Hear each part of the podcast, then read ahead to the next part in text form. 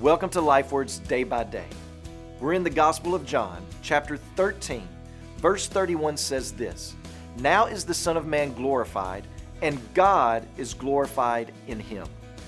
So notice, because this is very important, not only is Jesus revealed as the one with all power and authority, but God the Father is glorified as well. God is honored, God is worshiped, God is glorified in Jesus' life, in Jesus' words, and his actions.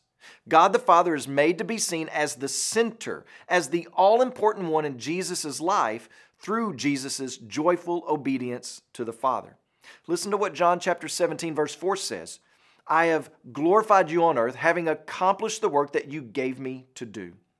John chapter 15, verse 31 says, I do as the Father commanded, so that the world may know that I love the Father. So, why did Jesus come to the earth? Why did Jesus speak truth and work miracles that the Father directed him to do? Why did Jesus go to the cross willingly and even speed up the process by telling Judas to hurry up and go do what you're going to do? It was for this reason to show you and me that his greatest treasure and commitment was his Father.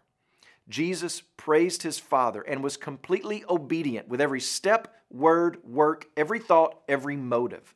Jesus was sinless, and that glorified God.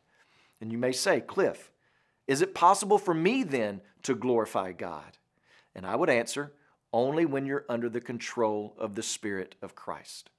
A promise that you don't want a Savior that makes you the center of the universe and the apple of your own eye. You were not created to be God. Only God can rightly stand at the center of the universe, and only God is to be our treasure. And thankfully, we find that in Jesus Christ. In the cross, we discover the depth of Jesus' love for his Father. And that's good for us because it directs us to where our love should be as well. Today, when you pray, please pray for David Marroquin and his family, our missionaries in Guatemala. And also remember the French African Life Word broadcast that's heard in Mali, Mauritius, Benin, Cameroon, Republic of the Congo, and Togo.